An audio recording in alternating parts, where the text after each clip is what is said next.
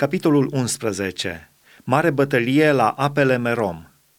Iabin, împăratul Hațorului, auzind de aceste lucruri, a trimis soli la Iobab, împăratul Madonului, la împăratul Shimronului, la împăratul Acșafului, la împărații care erau la miază noapte de munte, în câmpia de la miază zi de Chineret, în vale și pe înălțimile Dorului la Apus, cananiților de la Răsărit și de la Apus, amoriților, hetiților, fereziților, iebusiților în munte și heviților la poalele Hermonului în țara Mitzpa au ieșit ei și toate oștirile lor împreună cu ei, alcătuind un popor fără număr, ca nisipul care este pe marginea mării și având cai și care în foarte mare număr.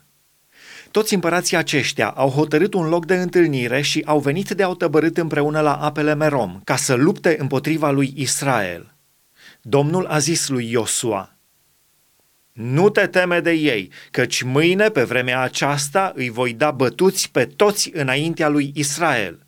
Cailor să le tai vinele picioarelor, iar carele lor să le arzi în foc.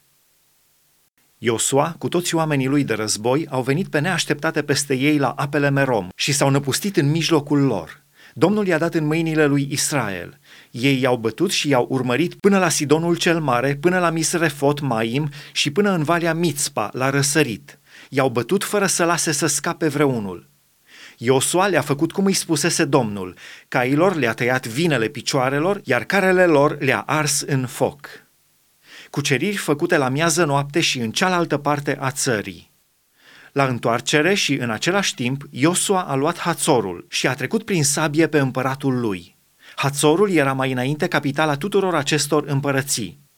Au trecut prin ascuțișul sabiei și au nimicit cu desăvârșire pe toți cei ce se găseau în el. N-a rămas nimic din ce avea suflare de viață și au pus foc Hațorului. Iosua a luat de asemenea toate cetățile împăraților acelora și pe toți împăraților i-a trecut prin ascuțișul sabiei și a nimicit cu desăvârșire cum poruncise Moise, robul Domnului.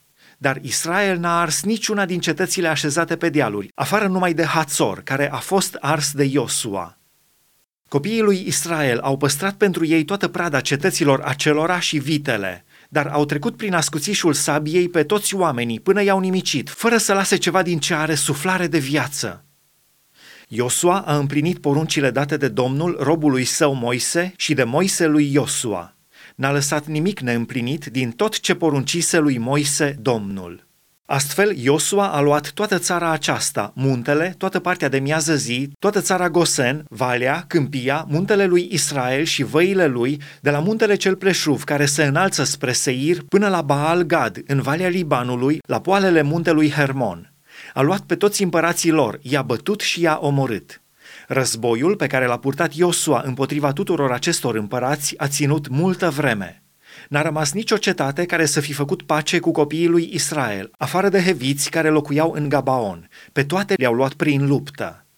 Căci Domnul a îngăduit ca popoarele acelea să-și împietrească inima și să lupte împotriva lui Israel, pentru ca Israel să le nimicească cu desăvârșire, fără să aibă milă de ele și să le nimicească, după cum poruncise lui Moise Domnul.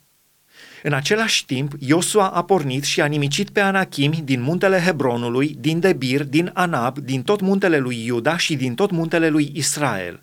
Iosua i-a nimicit cu desăvârșire împreună cu cetățile lor.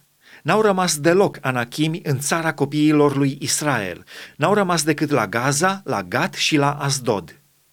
Iosua a pus stăpânire deci pe toată țara, potrivit cu tot ce spusese lui Moise Domnul.